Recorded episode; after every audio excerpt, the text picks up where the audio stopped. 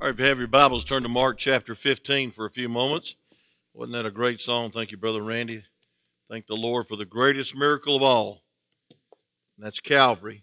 And you being there and being born again, born from above. Amen. Well, it's good to see such a good, you know, spread out, it looks full. Amen. I know when we go back to uh, normalcy, everybody will crowd to the back pews and uh, we'll look like we don't have many people, but I hope it stays spread out like this. Amen. I mean, it's good. Some of you are shocked you have to sit up front. And uh, I tell you what, the front row won't kill you. You think it would. But when I go to a ball game, I fight for the front row. I pay for the front row. Amen. I would love to be able to afford the front row. Amen. And so usually I'm up there in the nosebleed section and the end zone or somewhere. Amen. And I don't know why everybody fights for the front row uh, in ball games, and they uh, sometimes avoid this front row. Uh, maybe it's just me and you. Amen. Praise God. But anyway, it's a blessing to have you sitting anywhere and being anywhere. I appreciate all of you that's listening by way of internet um, and worshiping with us, and all of you being back with us. It's just everybody's coming back. Amen. I like it. I think uh, uh, the future of our church is bright because we have a God that's blessing. Amen. So I'm not discouraged. I'm encouraged by your presence this morning. Well, I want to start a new series on At the Cross. And I asked Brother Randy if he'd sing that uh, beautiful song, and we'll sing it again, maybe 129, At the Cross, At the Cross, where I first saw the light. But I came to the cross after many Sunday school teachers taught me about the cross, and my mother lived the cross, and uh, thank God got saved when I was a sixth grader and March 15th, 1963. I had to figure it up. I thought it was 64, but I had to figure all that up. And I remember the preacher preaching on hell that night, and I got gloriously saved um, by the grace of God.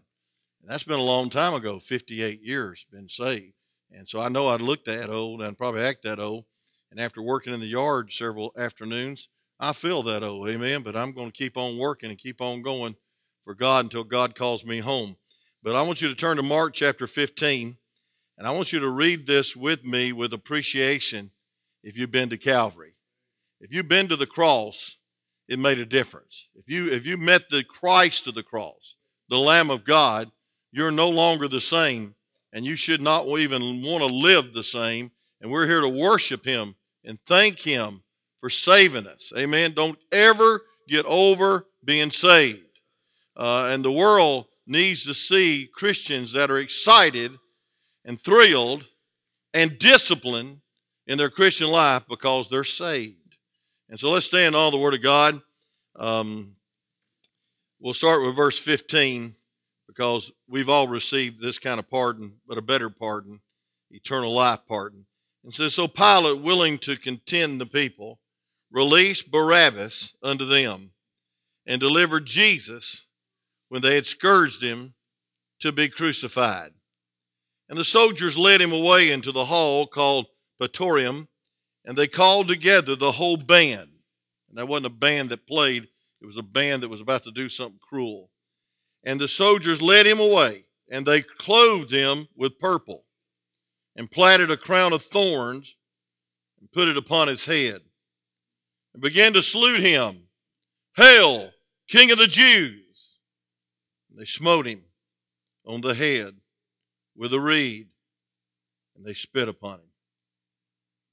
And bowing their knees, worshiped him. And when they had mocked him, they took off the purple from him and put his own clothes on him and led him out to crucify him. And they compelled one Simon, the Cyrenian, who passed by coming out of the country, father Alexander and Rufus to bear his cross. And they bring into him the place called Golgotha, which is being interpreted the place of the skull. And they gave him to drink wine mingled with myrrh, but he received it not. And when they had crucified him, they parted his garments, casting lots upon them, that every man should take. And it was the third hour, and they crucified him.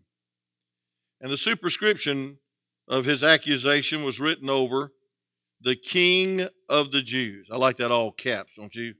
And with him they crucified two thieves, one on the right hand and the other on the left. And the scripture was fulfilled, which saith, And he was numbered with the transgressors. That's found in Isaiah 53. And they that passed by railed on him, wagging their heads and saying, Ah, thou that destroyest the temple and buildeth it in three days, save thyself and come down from the cross. And likewise also the chief priests, mocking, said among themselves with the scribes, He saved others, himself he cannot save. And let Christ, the King of Israel, descend now from the cross, that he may see and believe. And they were crucified with him, reviled him. And when the sixth hour was come, there was darkness over the whole land until the ninth hour. And folks, he, at the ninth hour, Jesus cried with a loud voice, saying, Ela, Ela, lama sabachthani, which has been interpreted, My God, my God, why hast thou forsaken me? And some of them that stood by, when they heard it, said, Behold, he calleth Elijah. And one ran and filled the sponge full of vinegar and put it on a reed and gave him to drink, saying, Let, let alone, let us whether Elijah will come to take him down. And Jesus cried with a loud voice and gave up the ghost. And the veil in the temple was rent from top to bottom.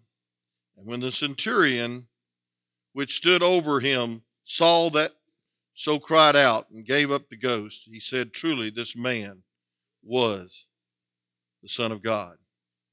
There were also women looking on afar off, among whom Mary Magdalene and Mary, the mother of James, the Less, and Joseph and Salome, who also, when he was in Galilee, followed him and ministered unto him, and many other women which came up with them unto Jerusalem. You may be seated as I pray. Father, thank you for this passage of Scripture that breaks our heart, but at the same time lifts our spirits. Because, Lord, your death, your burial, and your resurrection is enough to save whosoever will. And so, Lord, thank you, God, for what you did for our sin. Lord, thank you for taking our place Thank you for taking our hell, our darkness, our suffering, our sin debt that we can never pay. Thank you, Lord, for taking our place. And so, Lord, thank you that we now can go free and go to heaven because you took our hell at Calvary. So, Lord, as we preach the next few weeks on the cross and the Christ of the cross, May we see what crowd we're really in. And we're going to praise you and thank you for speaking to our hearts and reminding us in our hearts how wonderful it is to be saved. And if there be one that's not saved, I pray today they stop trusting religion and trusting themselves and trust the cross, the finished work of the cross. And we'll thank you in Jesus' name. Amen. I want you to notice this morning the crowd around the cross. There's many people with many attitudes around the cross. Uh, congregation this side, everybody's got some different attitudes. Some of you are really, really glad to be here. Some of you look like you're not too sure. I'm glad to be anywhere, amen, at my age, amen. And I want to tell you something, friend. There was a crowd at that cross. And unfortunately, a lot of them weren't saved. Just a few women and one man that made it to the cross that was his followers. But there was a religious crowd. And there was the Roman army fulfilling their commandment. And folks, there was a cruel crowd. But we see Jesus. And folks, he's already been through a mockery of a trial, religious and civil trial. He's already been scourged, and the Bible says in Isaiah 52 that he was beat beyond recognition. It's not the pretty picture you see on the living room wall. He, he was marred beyond recognition. He was beat to a pulp. And this uh, scourged and bleeding Savior was led away to the Praetorium, the Bible says in this first verse that we're going to cover. And that was the uh, residence of the Roman magistrate, and it was outside the city outside of Rome. As we look at the crowd around the cross, we see a crowd that typifies a lot of crowds today. Number one, I'd like you to notice the careless. Look at verse 17. It says, And they clothed him with purple, and they platted a crown of thorns and put it upon his head, and began to salute him. And they said, Hail, King of the Jews. And they smote him on the head with reed, with a reed or a stick, and they spit upon him. And they bowed their knees and worshiped him. I can see in verse 17 they're, they're mocking him, saying, Oh, you're a king, then you need a robe. You need a crown. You need a scepter. And I see in verse 18 they began to mock him.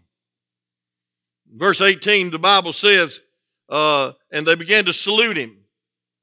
And they said, Hail, King of the Jews. And they even bowed down and started worshiping our Lord in mockery. I see a careless crowd. Folks, this was not the normal part of the crucifixion job. These men let sin heap upon sin. The sin of omission, of not knowing what was going on and who that was on the cross, added to some more sin. And folks, sin breeds sin. Sin never stops with little sins. We ought to be uh, sure that your sins will find you out, but sin should be exceedingly sinful. And I believe we live in a day, and I'll get to that in a minute, that a lot of people are just casual about sin. And folks, if you're careless about the cross, you're going to be careless about your conduct. If you're careless about the cross, you'll soon be casual in your Christianity and you will be careless. Careless. You know, they missed the meaning of the whole cross. And they missed the one most important of all who was on the cross Jesus Christ, the Son of God. And, folks, I want you to know this was not a religious uh, ceremony. It was God in flesh dying for your sins. And we should not get careless about our worship. And we should not get careless about our life. We ought to realize that God has called us to be bearers of the cross, to be disciples of His.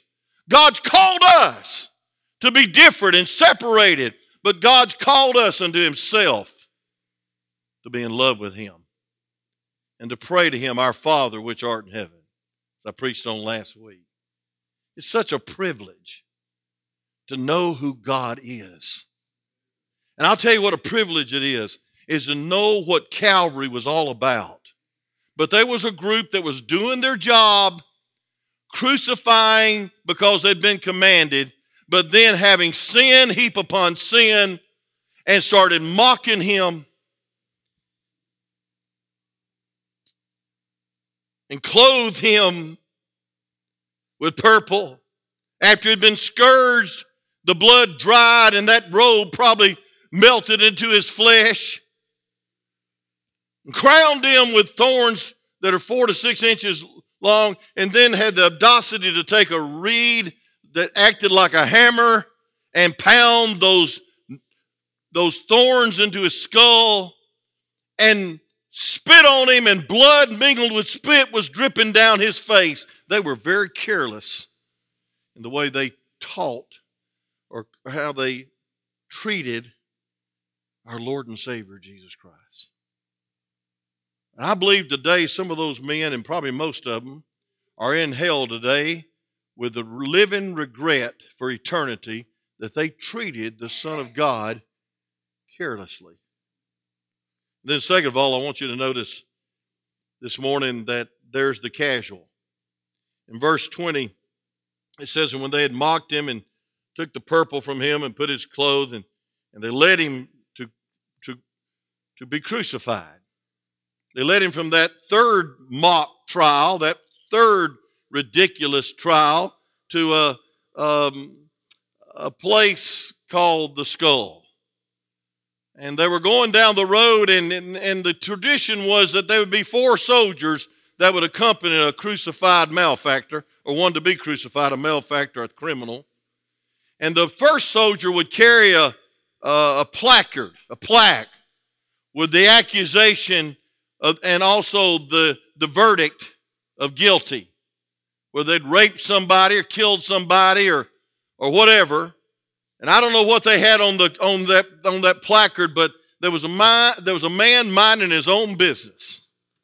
He'd come all the way up from North Africa, the Bible says, Cyrenia, and he was just pass, he was just passing through with probably thousands and thousands of people for the Passover. And here comes the parade. Here comes the procession. And here's the soldier with the plaque. Probably said something like this He claimed to be God, he claimed to be the king. And folks, we see that uh, they're walking down the street and he's carrying the cross. And Simon, a Jewish convert, came up from northern Africa, had once, once in a lifetime opportunity to visit Jerusalem, but he's about to meet Jesus. Look at verse 21. And they compelled one Simon of Cyrenia who passed by coming out of the country, the father of Alexander and Rufus. They became church leaders, by the way. I wonder why. And to bear his cross. To bear his cross. On Friday morning, walking along casually, there was a parade, there was a procession, another crucifixion, more criminals. I don't know, behind them was the two other thieves carrying their cross. But, folks, he was pressed into service. And in the Bible days, or in the Roman Empire, all they had to do is any citizen, any person they wanted to, they'd take a sword and tap them on the shoulder. And when they tapped them on the shoulder, you had to do what they said do. And you had to serve, especially Jews. That's why Jesus said, if they compel you to go one mile, go the second mile. And Jews would always mark one mile from their house that they had to serve that Roman Empire. And then they'd drop the bag or drop whatever they were carrying and say, You carry it yourself. Jesus said, They compel you to go one mile, go two. And I want to say this, friend. Here's old Simon minding his own business, just a casual observer, four soldiers already around him. And he dropped his cross, but I don't think he ever took his hand off of it, the Lord Jesus. He'd lost most of his blood. He probably couldn't see because of the spittle in his eyes and the blood mingled down. It was a mockery of all mockeries. They were all cheering and ranting, crucify him, crucify him. And I believe Simon's attitude was, I don't want to get involved. I just want to deserve this religious ceremony. And folks, I want you to know he called Simon out of the crowd. And Simon, the father of Alexander and Rufus, who became great church leaders because something happened to Daddy that day. And something happened to the casual. I believe that as he was carrying that cross, there was eye contact with Jesus. And I believe he looked straight into the heart of God and got under Holy Ghost conviction that his life was not called to be casual, but his life was called to carry the cross. And that's what our life should be about. And folks, there's a lot of casual Christianity going on today. And we're in jeopardy and we're in, we're in great danger of becoming more casual because of this pandemic. It's easier to stay at home. And I know, like Miss Deborah yesterday, she said, Thank God for Roku and thank God for you too, Brother, Brother uh, Joel, Brother Cody, Sister Caitlin. Y'all running that back there this morning.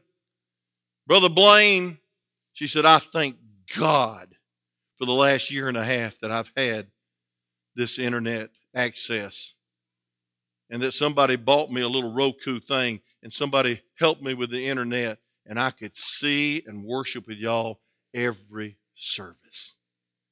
And so thank God for you that are watching that cannot be here. But, folks, I'm going to tell you something. We're in danger of being casual.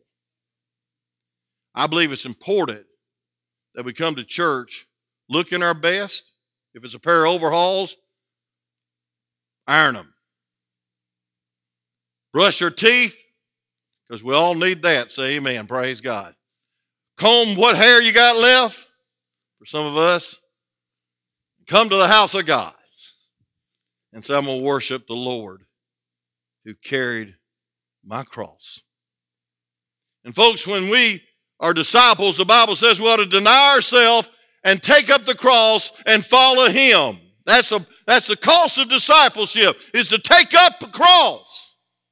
And some people misinterpret that. It's amazing how they misinterpret that and say, "Oh, my cross is my rheumatism in my right leg, or my or my bad knee, or my bad neck, or my bad shoulder." No, that's not a cross.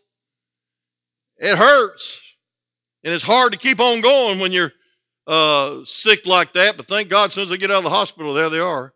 Amen. But the cross is total identity with Christ. The cross is saying, I'll bear his shame. I will identify with Christ on the job. I'll not be ashamed of the gospel, the death, burial, and resurrection. And I will identify with my Lord, and I will pick up the cross, and I will crucify myself, and I'll crucify my fame, and I'll take his name gladly and carry it to the world that needs Jesus. Amen. So many people are ashamed of the gospel. Folks, it ought to be our trophy. Folks, our Statue of Liberty is not that lady up there in per- uh, Pearl Harbor, New York Harbor. I've been to Pearl Harbor. That's something else too. But it's the cross. I pledge allegiance to the Lamb this morning. And folks, I want to tell you something. If he did that for me, at least I can live for him. If he died for me and he took my hell for me and he was crucified for my sin debt, at least I can do is being indebted enough to be faithful, to be disciplined on time change Sunday, get up when I'm feeling so sleepy. And we all say we're going to go to bed early on time change Saturday night, and none of us do. Some of y'all do. Y'all looking really bright and cheerful, praise God. I'm the one that needs prayer. But anyway, listen. Folks, listen, he was gazing, he was looking on, and all of a sudden he's in touch with the Savior. He's touching the same cross that Jesus touching. Jesus might have been weak, but I don't believe he ever took his hand off that cross. He might have felt like riding on that cross because he was so weak from all that bloodshed, all that scourging, all that beating. But praise God, it was his cross. And there was no one that could bear that cross except him because he's the perfect, sinless Lamb of God. Say amen. And folks, there is no other substitute. There is no other Savior. There is no other Lamb that can uh, uh, be the blood be shed for your sins. Only Jesus can save your soul. Thank God. Thank God for what a Savior. What a wonderful Savior. And so, folks, we can be a careless crowd and we can definitely become a casual crowd you know, this casual Christianity. Serve God when you feel like it. Serve God when it's convenient. But I want to tell you something, friend. When you look into the heart of Calvary and you look into the heart of God, folks, it's not just a little dab of do you. It's not just a little religion. It's not just Sunday only. But praise God, it's picking up that cross and following Him and getting as close to God as you possibly can. God's called us out of being casual Christians into being disciples. Everybody's a believer. They believe in something. It takes faith to be an atheist. You don't believe in anything, you believe in yourself. Folks, when you're a believer, you become a follower, you become his disciples. And folks, I want you to know that Simon was in for the day of his life. I can just imagine him going all the way to that hill. I can imagine him probably helping him put that, uh, lay that cross down. And I can imagine him listening to the pound of that hammer as they stretched out his hands. You'll feel the skeletal formation. You got a hole right there. You got a hole in, in the in the base of your hand. A skeletal formation. I believe it was designed by the Creator to hold him on the cross. Or he'd have just ripped if he'd put it on the of the hands or, or even in the arm. It just ripped, the sinew would just ripped and it fall. But I believe they nailed those big spikes in his hand. And I believe Simon heard the pounding. And I believe he looked at Jesus up close and personal. I mean, front row. And heard his reaction. Father, forgive them, for they know not what they do. My God, my God, why has thou forsaken me? And the answer was, I have to forsake you, so I'll never forsake you. Because he was forsaken, you're, you're never going to be forsaken. He's with you the rest of your life when you're saved. And you'll be with him the rest of eternity in heaven because he was forsaken by the Father. God could not look on sin. And he said, My God, my God, why hast thou forsaken me? I believe that he might have stepped back and saw his dear mama at the foot of the cross. And several of her friends, or sisters, or relatives, whoever they were, and one man, one brave disciple. Rest of them were following Jesus afar off. You couldn't find them with the FBI. It's like on Wednesday night, the crowd gets thin sometimes. I was just praying I'd have more of my family show up when we first started this church on Wednesday night. And I want you to know he probably heard our compassionate Lord take care of his mama on the cross and say, John, behold your mother. And mom, behold your son. And what he was saying to old John, the beloved, who always was closest to him at every festival and every feast, and now is closest to him at the cross. He went all the way to the cross. Maybe that's why Jesus allowed him to have the revelation. The closer you get to God, the more revelation you have of who he is. And it's the revelation of Jesus Christ. Amen. Not just all that suffering and pain that I preached on Wednesday night that we're going to miss because of the rapture. Can somebody say amen? I'm pre trib rapture. We ain't, gonna, we ain't gonna suffer one day of the tribulation. Amen. You master club leaders, y'all listen to the message on Wednesday night. It'll, it'll help you. But I want to tell you this, friend. Old Simon, he was casual. He was an observer. He was on the sidelines like a lot of people are. And by the way, if you straddle the fence, you'll fall backwards every time. Amen. We need to be committed. We need to be totally committed to Christ.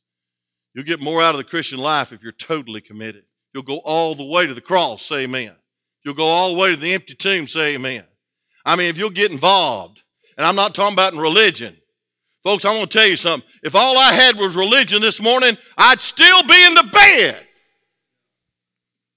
Time change wouldn't have woke me up. Praise God. I'd be snoozing it out.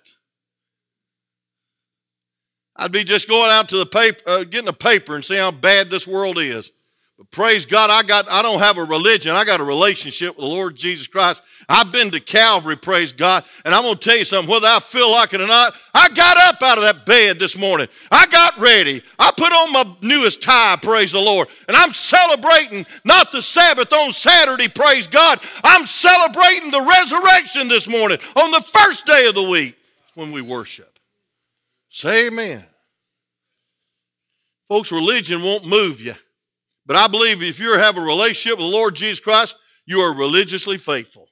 Say amen. You're committed. But he heard those sweet words Mama, Mother. Isn't it great that he emphasizes the family over and over and over and over?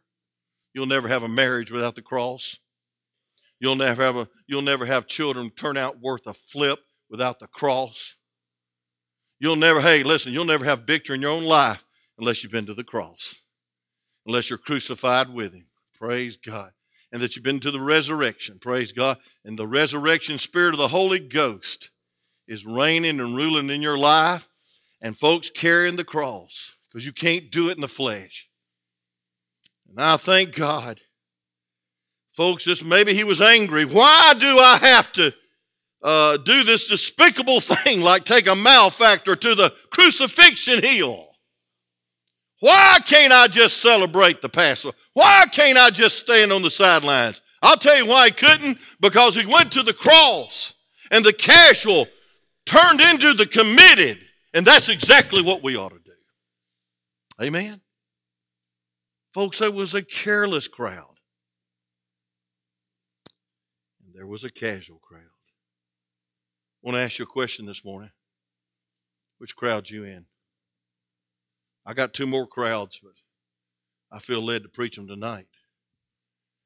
And I'm really taking a chance because Sunday night, time change Sunday night, is notoriously poorly attended.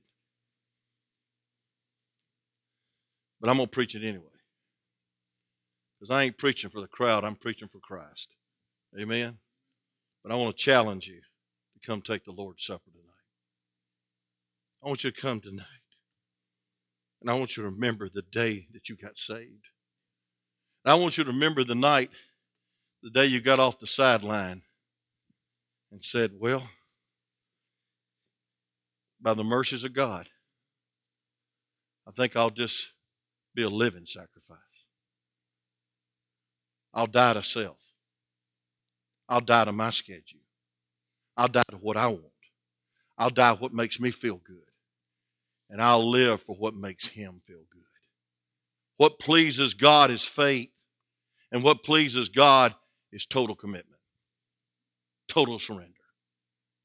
Old Simon got off the sideline, touched the cross, looked into the eyes of Jesus. Probably spit was still mingled with blood where they plucked his hair, plucked his beard. Blood probably oozing out of his back as they ripped that robe off his back and put his old clothes back on to go to the cross. And he said, I think this man's real. And I think this man's right. And I think I need this Savior. And I believe he got saved. Why would his children become leaders in the church, early church? He didn't get saved. And parents, here's the lesson for you. Your children are looking not to your religion, but they're looking for a relationship that started at the cross. They're looking for you to be committed. And I mean the priority of your life is your Savior. And Brother Mark reminded me of this when he was talking about Brother Dan Reed, who was so weak and feeble and, and he'd fought heart attacks and, and, and, and cancer and all kinds of things. And here he is with a little scooter and he comes right here and he sits right here and, and he preaches with power. One day I was playing church and a guy named F.M. Davis started preaching. He was dying of cancer. He was so pale and so feeble, the preacher almost had to help him to the pulpit.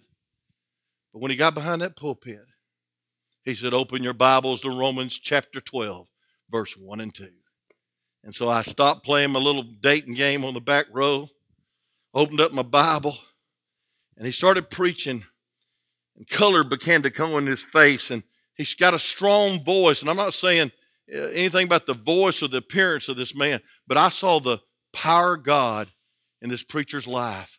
And he pleaded with me. I thought I was the only person, you ever been there? I thought I was the only person being preached to that morning or that night. And he said, I beseech you, therefore, brethren, by the mercies of God, that you present your bodies a living sacrifice. That's dying to self. That's coming to the cross and dying to self and dying to your plans. And praise God, he said, present yourself a living sacrifice, holy, acceptable unto God, which is your reasonable service. But I left out a phrase, by the mercies of God. You know what that's saying? By the mercies of God, by Calvary is the reason you ought to be committed. Because of Calvary and his blood the reason you ought to be a disciple.